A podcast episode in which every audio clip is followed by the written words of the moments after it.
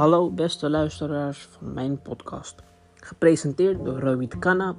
Vandaag heb ik de opdracht gekregen om in een podcast te gaan praten over drie verschillende romans. De drie boeken die ik heb gekozen voor mijn podcast zijn Dagen van Gras door Philip Huff, De Helaasheid der Dingen door Dimitri Verhulst en De Belofte van Pisa geschreven door Mano Boesamour. Ik heb deze drie boeken gekozen voor mijn podcast omdat ik tijdens het lezen van de boeken heel erg heb genoten. Een verband tussen de boeken is dat het allemaal relatief jonge schrijvers waren die de boeken hebben geschreven en dat de boeken allemaal een bepaald gevoel creëren voor de lezers.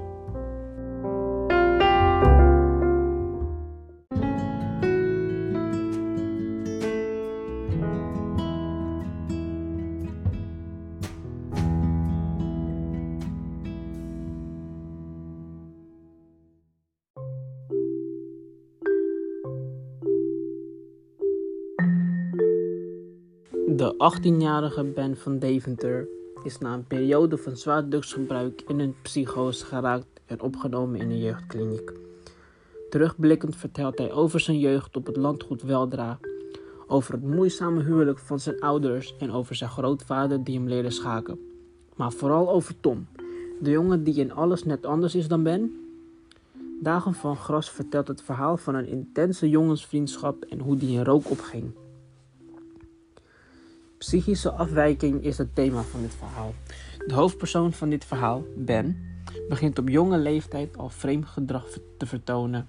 Hij vertelt bijvoorbeeld aan zijn moeder dat hij van stemmen opdrachten krijgt die hij moet uitvoeren. De moeder van Ben begrijpt onmiddellijk dat er iets met Ben aan de hand is en stuurt hem naar een psycholoog. Jaren later begint Ben steeds meer drugs te gebruiken. Door zijn drugsgebruik belandt hij in een psychose. Tijdens deze psychose beeldt hij een vriend Tom in. Samen met Tom heeft hij ontzettend veel lol. Voor de lezer lijkt het alsof Tom echt bestaat. Pas achteraf aan het einde van het verhaal wordt duidelijk dat Tom nooit echt bestaan heeft. Ben vraagt bijvoorbeeld aan iemand van het landgoed of ze Tom gezien hebben. Diegene vertelt hem dat hij nog nooit van een Tom gehoord heeft. Tom is dus een verbeelding tijdens de psychose van Ben. Taalgebruik dat wordt gebruikt in dit boek is een beetje plat. Ik ga dit toelichten met een citaat. Sommige ruzies gingen over mij, maar vaak gingen ze ook over gezeik waar ik geen zak mee te maken had.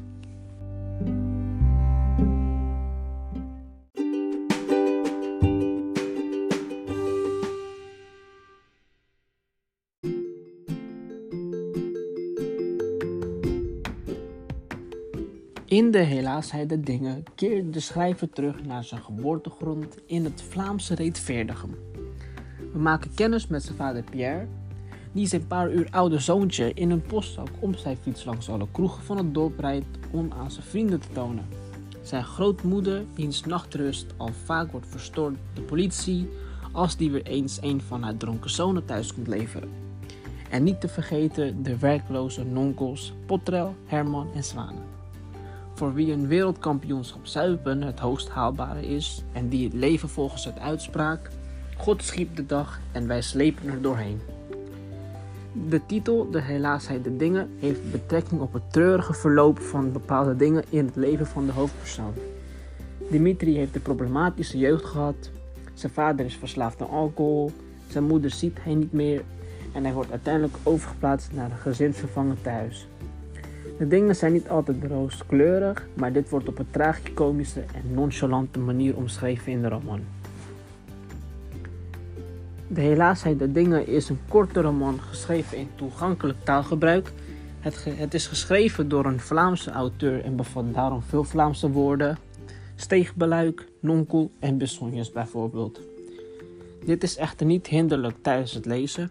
De schrijfstijl van Dimitri Verhulst kan bovendien omschreven worden als humoristisch of tragicomisch. Op komische wijze beschrijft hij een tragische jeugd.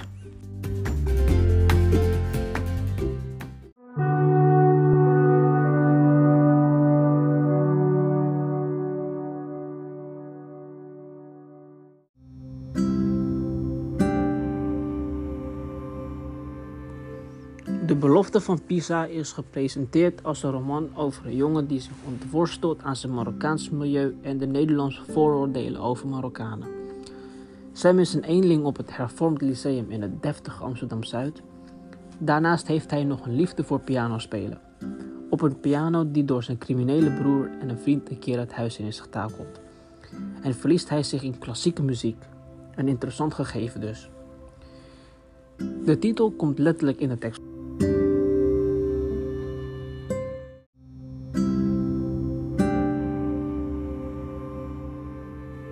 De titel komt letterlijk in de tekst voor.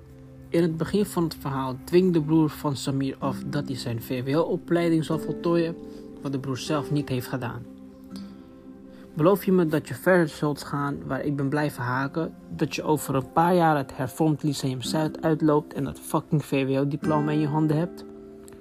Die belofte wordt afgedwongen terwijl ze in de ijssalon Pisa zitten en wordt daarom de belofte van Pisa genoemd. Uiteindelijk maakt Sam de belofte waar. Met één jaar vertraging haalt hij zijn VWO-diploma. De titel komt enkele keren terug in de roman, onder andere wanneer zijn broer even vrij is uit de gevangenis en hem op school opzoekt. Aan het einde gaan ze geen ijs eten bij Pisa, maar bij Venetië. Er worden veel metaforen gebruikt. Dat zijn wel de metaforen van een debutant. Soms zijn ze heel treffend, dan weer wat overdreven, dan soms gewoon niet zo goed. Het leek alsof al mijn klasgenoten alle zielen die op de school ronddwaalden gekloond waren. Je had kakkers en kakkers, veel meer kakkers, nog meer kakkers, andere kakkers en nog wat meer kakkers.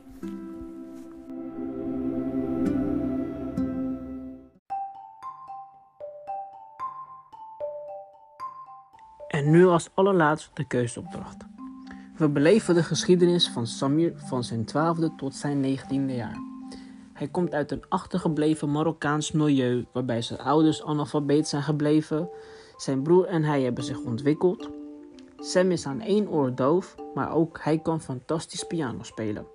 Hij wint de scholenwedstrijd en mag in het concertgebouw optreden, onder andere voor Beatrix. Hij redt het wel, maar de prijs is relatief hoog. Hij moet Kira, Is en zijn broer opzeggen. Ik herken mijzelf heel erg in Samir. Mijn moeder is zelf ook nog analfabeet gebleven sinds ze in Nederland is komen wonen. Mijn broers hebben zich beide ook ver ontwikkeld. De oudste is afgestudeerd aan de universiteit en mijn andere broer zit nu in zijn, leer, in zijn derde leerjaar van het HBO. Ik zou zelf een andere keuze gemaakt hebben, want voor mij is familie heel erg belangrijk. Ik wil jullie allemaal bedanken voor het luisteren naar mijn podcast en hopelijk tot gauw.